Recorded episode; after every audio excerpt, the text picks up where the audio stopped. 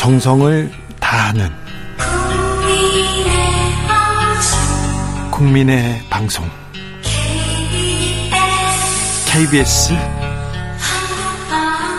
주진우 라이브. 그냥 그렇다고요.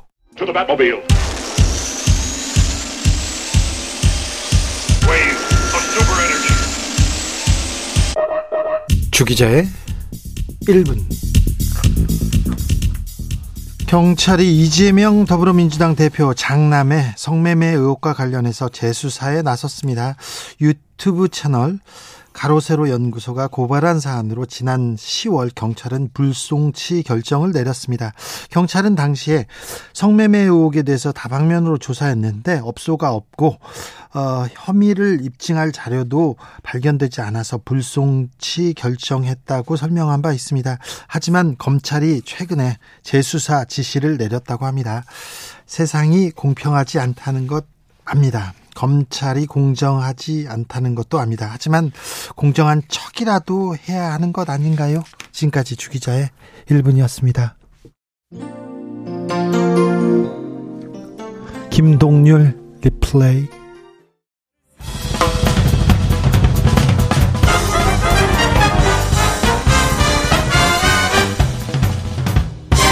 훅 인터뷰. 훅 인터뷰 이어가겠습니다. 윤석열 대통령 연일 강조하고 있는 삼 대 개혁 중에 최우선 순위 노동개혁인데요. 윤 대통령이 강조하는 노동개혁의 의미는 무엇인지, 왜 지금 노동개혁 강조하는지 고용노동부 이정식 장관에게 직접 물어봅니다. 장관님 안녕하세요. 예, 안녕하십니까. 네, 새해 복 많이 받으십시오. 예, 새해 복 많이 받으십시오. 네, 자, 윤석열 정부가 추진하는 노동개혁 구체적인 목표가 뭡니까? 목표는 그 뭐 좋은 일자리를 많이 만들 수 있는 조건을 만들겠다. 지속 가능한 노동시장이나 노사관계를 만들겠다. 사회적인 약자를 두텁게 보호하는 한편 노동시장, 노사관계에서 이중구조를 줄여서 사회적인 갈등을 최소화하고 통합을 높이겠다, 뭐 이런 측면으로 볼 수가 있는데요. 네. 그 방향은 그 법치주의를 노사 막론하고 현장에서 확립해서 노사관계가 예측 가능하고 안정성 있게 하자. 네. 그리고 현실에 안 맞고 획일적으로 경직성이 강한 노동 규범을 글로벌 스탠다드에 맞게 현대화해서 노사 모두의 선택권을 높여주고 능동적으로 시장 변화에 대응하게 하자. 마지막으로는 뭐 궁극적으로는 공정한 시장 노사관계를 만들기 위해서 이중구조 양극화를 줄여보자. 뭐 이런 건데, 한마디로 말씀드리면 네. 모든 국민을 위해서 양질의 일자리를 창출하고 노동자들의 삶의 질을 높이고 기업의 활력을 제고하고 혁신을 뒷받침하겠다. 이게 목표가 되겠습니다. 네. 그런데요, 모든 네. 개혁 중에 노동개혁이 최우선이라는데 왜 지금 노동개혁입니까? 지금 지체된 개혁이라고 볼 수가 있습니다. 진작에 했어야 되는데 네. 과거에 몇 번 시도를 했습니다만은 핵심적이고 본질적인 이중구조를 해결하지 못했습니다. 그리고 법 제도 의식 관행이 변화된 환경에 맞아야 되는데 네. 이게 맞지 않아서 낡은 그 법과 제도, 그리고 불합리하고 부조리한 관행, 네. 불법 부당행위가 있는데, 지금 우리 경제 상황이 그 디지털 전환, 뭐 전환적 변화의 시기라고 하지 않습니까? 네. 인구 구조도 변하고 탄소 중립이나 산업 구조도 변하는 속에서 이 지금 작년에 우리 취업자 증가가 팔십만이었는데 올해는 약 십만 명 정도로 될 것 같은데, 경제가 매우 어려운데 정권 초기에 뭐 프랑스 마크롱 정부도 그렇지만 국민의 여론이 개혁에 대한 요구가 높아졌을 때 힘을 받아서 지금 지체된 개혁을 지금 하는 것이 좋다. 지금이 골든타임이다. 네. 이렇게 생각합니다. 알겠습니다. 지금이 골든타임이어서 노동개혁해야 된다. 어, 윤 대통령 신년사에서도 노사법치주의 계속 강조했는데요. 노동개혁의 출발점이라고. 그렇습니다. 노사법치주의가 뭡니까? 그 법은 공동체하고 약속입니다. 법을 네. 지키는 것은 뭐 당연한 것인데요. 그래야죠. 당연하지 않습니까? 네. 음, 그런데 법을 지키는 것은 모든 사람이 편하고 정의로우면서 예측 가능한 사회를 만들면서 불필요한 갈등을 줄이는 역할을 합니다. 그래서 지금 현재 우리나라가 법을 경시하는 풍조가 노사 모두 만연해 있었는데 네. 이제 그 부분을 하나씩 하나씩 법을 존중하고 지키는 문화를 만들겠다는 거고, 우리가 개혁을 하기 위한 상당수의 내용들은 법 제도의 개선으로 나오지 않겠습니까? 그런데 그것이 법치가 없다 그러면 이게 지켜지지 않는다는 거 아니겠습니까? 그렇죠. 법대로 해야죠. 예, 법대로 한다는 건데 그래서 네. 노사 모두 지위 고하를 막론하고 법은 존중돼야 되고 지켜야 된다는 것을 엄정하게 확립하겠다는 것이고요. 그래서 저희들이 뭐 노사 불법을 놓고 볼 때 지금 산업 현장에 많은 불법 행위가 있는데 대표적으로 포괄임금 오남용, 그러니까 임금을 편법적으로 지급하는 관행이 지금까지 만연해 있었습니다. 예, 예. 근데 이런 부분들을 근절하겠다는 거죠. 아, 그래요? 사측에서도? 그다음에, 네. 예, 그 다음에 부당노동이 사측에 의한 노조 파괴행위라든가 부정하는 것들에 대해서도 저희가 법대로 하겠다는 겁니다. 아, 그렇습니까? 이에 맞춰서 네. 뭐 임금 체불도 법대로 하겠다는 거고. 네. 그러면 노동조합도 네. 그 지금 법에 규정되어 있는 법대로 해라. 체질 내에서 하겠다는 거죠. 예. 그래야 법에 대한 신뢰가 형성되는 겁니다. 그렇죠. 예. 사측이 잘못한 거는 놔두고 노동자만 지금 이렇게 벌하고 그러는 거 아니죠? 그렇습니다. 그래서 과거에 예. 뭐 유전 무죄, 뭐 무권 유죄 뭐 이런 게 있었는데 네. 그것이 이제 법을 존중하지 않는 그런 잘못된 관행을 만드는데 네. 이번에는 확실하게 그 지위 고하 노사를 불문하고 하겠다는 겁니다. 예. 그런데 이 경제계 이중구조 양극화 문제입니다. 예, 정규직과 비정규직, 하청과 원청, 그리고 노동자 조합에 가입된 노동자와 뭐 비노동 예. 어, 노동조합에 가입되지 않은 노동자, 이런 게 이중구조가 큰데 이거 사실 사장님들이 만든 거가 크잖아요. 역할이 책임이 크자, 크다고 볼 수 있잖아요. 사장님 책임도 있고 네. 노동조합 책임도 있고 책임의 네. 무게는 다르겠지만 네. 이중구조는 첫째 심각하다. 그렇죠. 심각하다. 이런 상태로 가면 우리 사회는 안 되죠. 지속 가능하지 않다. 예. 단적인 예로 대기업, 그다음에 정규직, 비정규직, 노조, 무노조 네. 여러 형태로 그 뭐 동일노동, 동일임금도 안 되고 네. 공정하지 않다. 네. 이렇게 볼 수 있는데 대기업 정규직을 백이라고 했을 때 중소기업 그 비정규직은 뭐 오십에서 뭐 사십오 뭐 이 정도 된다. 이거 부당하지 않습니까? 그렇죠. 그래서 같은 노동을 하는데 이게 예, 예. 어떻게 된 거냐면 세상 일이라는 게 뭐 어느 한 사람의 잘못만으로 된 건 아니고 예. 예를 들어서 그 경제 구조, 그 다단계 하도급, 공정거래 질서, 그다음에 노동법, 노사관계에 있어서는 기업별 노동조합 시스템에 의해서 대기업은 지불 능력이 있으니까 노사가 서로 많이 올리고 하청 이런 데는 적게 올릴 수밖에 없고, 중소기업 역시 대기업과 상생의 생태계가 안 돼 있어서 뭐 그럴 수도 있고 생산성 격차 때문에 그럴 수도 있고, 그래서 경제산업구조와 공정거래 질서, 하도급 거래 질서, 그다음에 노사관계 시스템에 있어서는 기업별 노조 시스템 네. 이런 것들이 서로 맞물려 있고, 마지막으로는 그러면 노동운동이나 노사관계 시스템이 있을 때 우리가 연대임금 얘기하지 않습니까? 예. 연대임금이라는 게 좀 같이 없는 데랑 어려운 데랑 같이 가자 이런 건데, 좀 사정이 좋은 데는 임금을 적게 오르고 사정이 어려운 데는 좀 많이 올릴 수 있는 그런 이런 노동조합 측에서의 자주적인 노력들 많은 데서 시도가 되고 있지만 현실적으로 어려운데 이게 어우러져서 이런 결과가 나온 건데, 이것을 개선하기 위한 제도, 정책, 관행들을 저희가 개선하겠다는 겁니다. 알겠습니다. 장관님, 그런데요, 한 달 전이었습니까?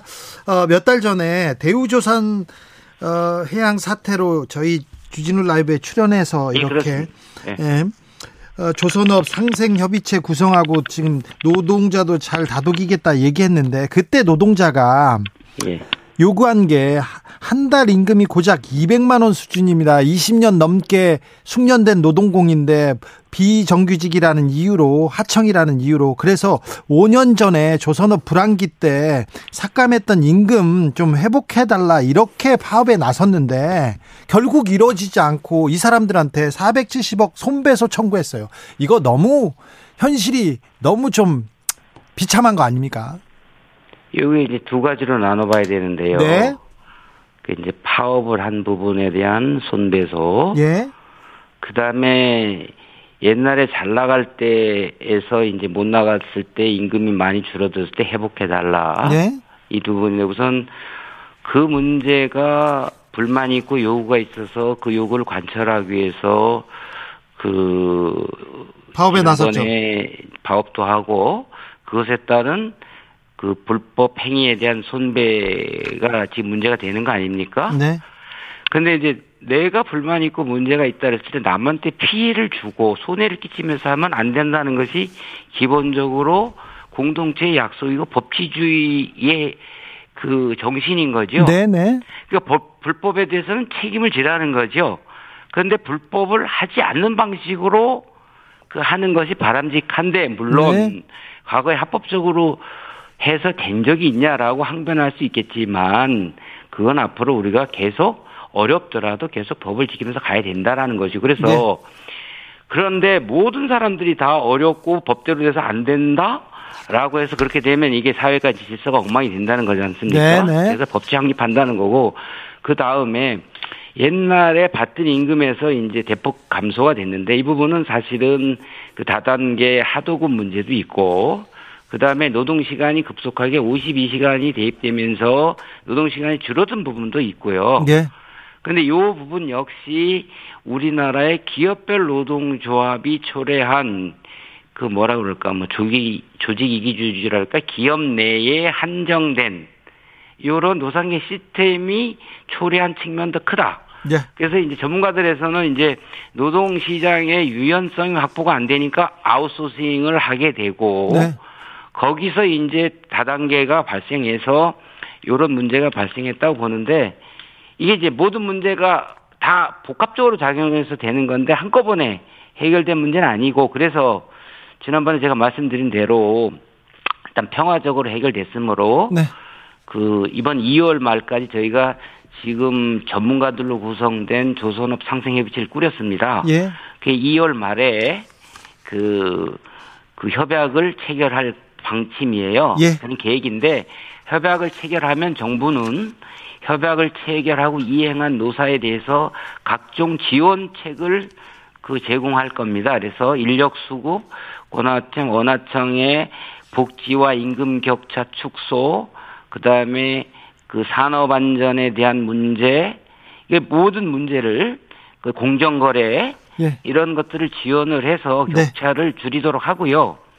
요걸 통해서 저희는 노사가 서로 상생과 연대의 정신으로 약자를 배려하고 한다면 더 잘 살 수 있는 산업과 노동의 상생의 생태계를 전 산업으로 확장을 시키고, 그래서 사회적 대화가 지금 중앙단에서 잘 이루어지지 않지 않습니까? 네.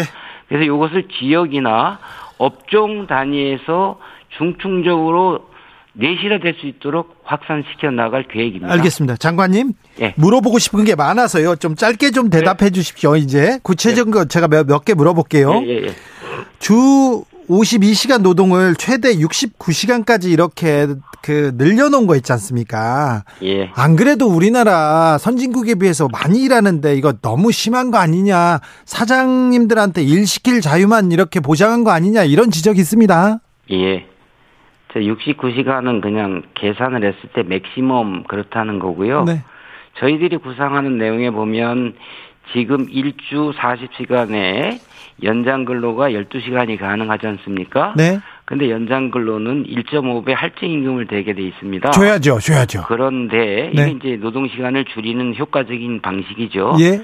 또 하나는 열두 시간을 넘으면 처벌, 형사 처벌하게 돼 있습니다. 예. 경제적 강제와 법적 강제를 통해서 노동시간을 효과적으로 줄이는 거죠. 네. 그런데 저희가 지금 계산하고 있는 일주 단위로 제약된 이 주간 연장근로 관리 단위를 연장, 연간 단위까지 확대를 하면 네. 삼십 퍼센트까지 그 노동시간을 줄일 수 있게 돼 있고요. 두 번째는 이게 지금 우리가 공짜 노동, 포괄임금 얘기하는데 네. 오십이 시간이 급속하게 들어오면서 사실 일하면서 돈도 못 받고 퇴근하고 다시 일하고 뭐 이런 편법, 변칙 그 노동이 많습니다. 그래서 공짜 야근이라는 말이 돌 정도인데. 공짜 야근 많아요. 많죠. 네. 그래서 이게 이제 우리가 암시장이 형성되는 이유는 암시장이 편법, 불법 아니겠어요. 예, 예. 현실에 맞지 않는 제도가 들어올 때 이런 게 되는 거 아닙니까? 네. 그래서 한편으로는 단속을 하고 그래서 네. 아까 말씀드린 대로 포괄임금에 의한 공짜 야근은 불법은 엄정하게 그 사법처리 하겠다고 그랬잖아요. 네. 감독을 하겠다고.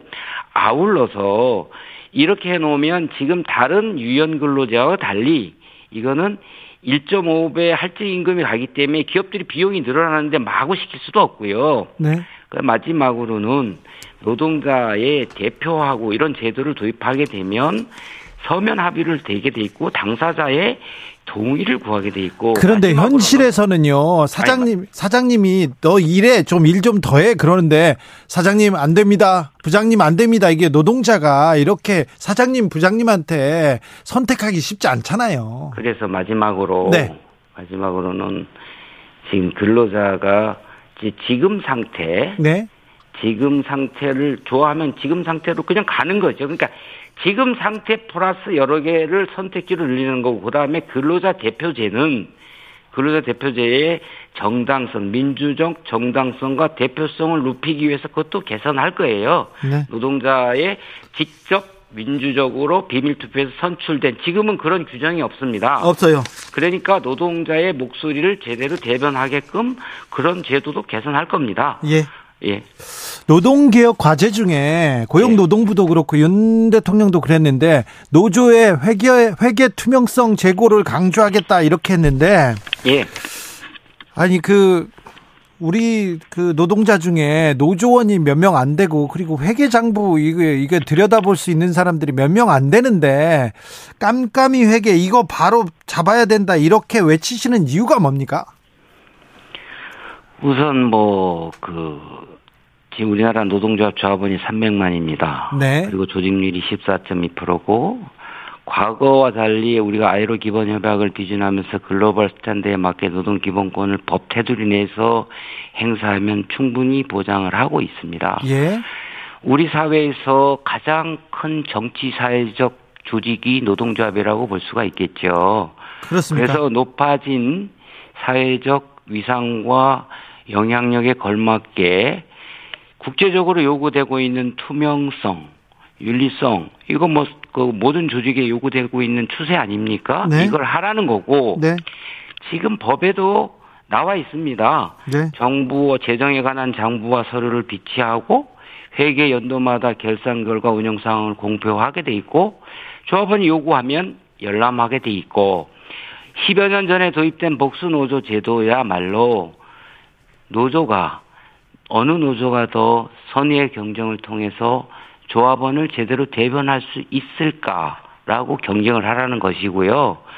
민주 노동조합의 핵심 가치는 민주성과 자주성입니다.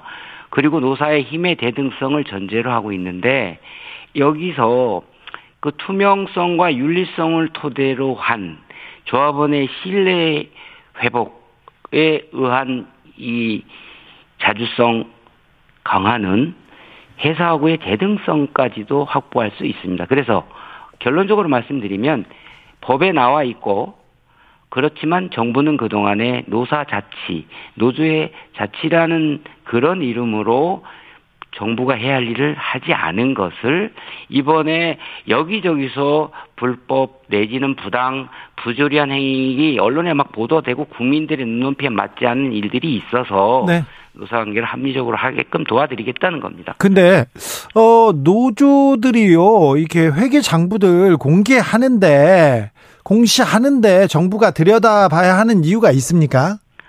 들여다보는 거는요. 네. 저기 뭐 언론에 저기 서른여덟 개 뭐 전수조사인데 요거는 국민의 혈서가 들어간 국고를 보조한 네. 데 대해서 들여다보는 거고요. 네. 지금 현재는 자율적으로 법에 나와 있는, 아, 법대로 법치가 중요하다고 아까 계속 강조를 드렸잖아요. 그렇죠. 근데 요건 그동안에 정부가 할 일을 안 했던 겁니다. 네. 그런데 이제 세상도 변하고 노동자의 사회적 위상도 높아졌고 그리고 엠지 세대가 특히 공정성을 요구하고 있는데 자기들의 목소리가 제대로 반영이 되지 않는다는 거 아니겠어요? 그래서 투명하게 공개해서 우리 노조는 이렇게 조합을 위해서 서비스를 제공하고 있습니다라고 해서 조합원에게 정당하게 선택받도록 법에 있는 것들을 하게끔 네. 저희들이 그 점검을 하겠다는 그런 취지입니다. 알겠습니다. 네. 그런데요. 윤석열 정부에서 노동개혁 얘기가 나올 때마다 여러 곳에서 노조들이 계속 릴레이 파업을 이어가고 있는데 왜 그럴까요? 노동계하고 소통은 좀 잘 되고 계십니까? 개혁을 한다고 이제 릴레이 파업. 지금 파업이라기보다는 집단적인 여러 가지 시위라든가 뭐 이제 목소리를 제기하는 것일 텐데요. 네. 어쨌든 지금 말씀하신 취지는 소통, 대화를 말씀하시지 않습니까? 네.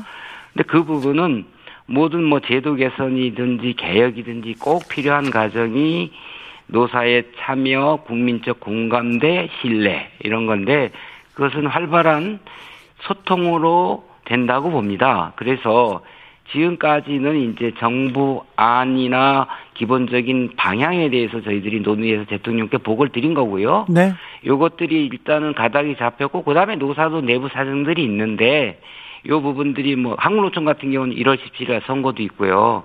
그래서 새로운 지도부가 꾸려지고 정비가 되면 정부도 방향이 정리가 됐고 노사도 이렇게 이제 대화할 채비가 되면 저희들이 충분한 소통과 사회적 대화를 통해서 현안을 풀어나갈 계획입니다. 네, 노조들 그리고 또 노동자들이 계속해서 뭐 정부가 지금 소통을 안 하고 있다, 대화 안 하고 있다고 하니까 이 부분도 좀 신경 써주십시오.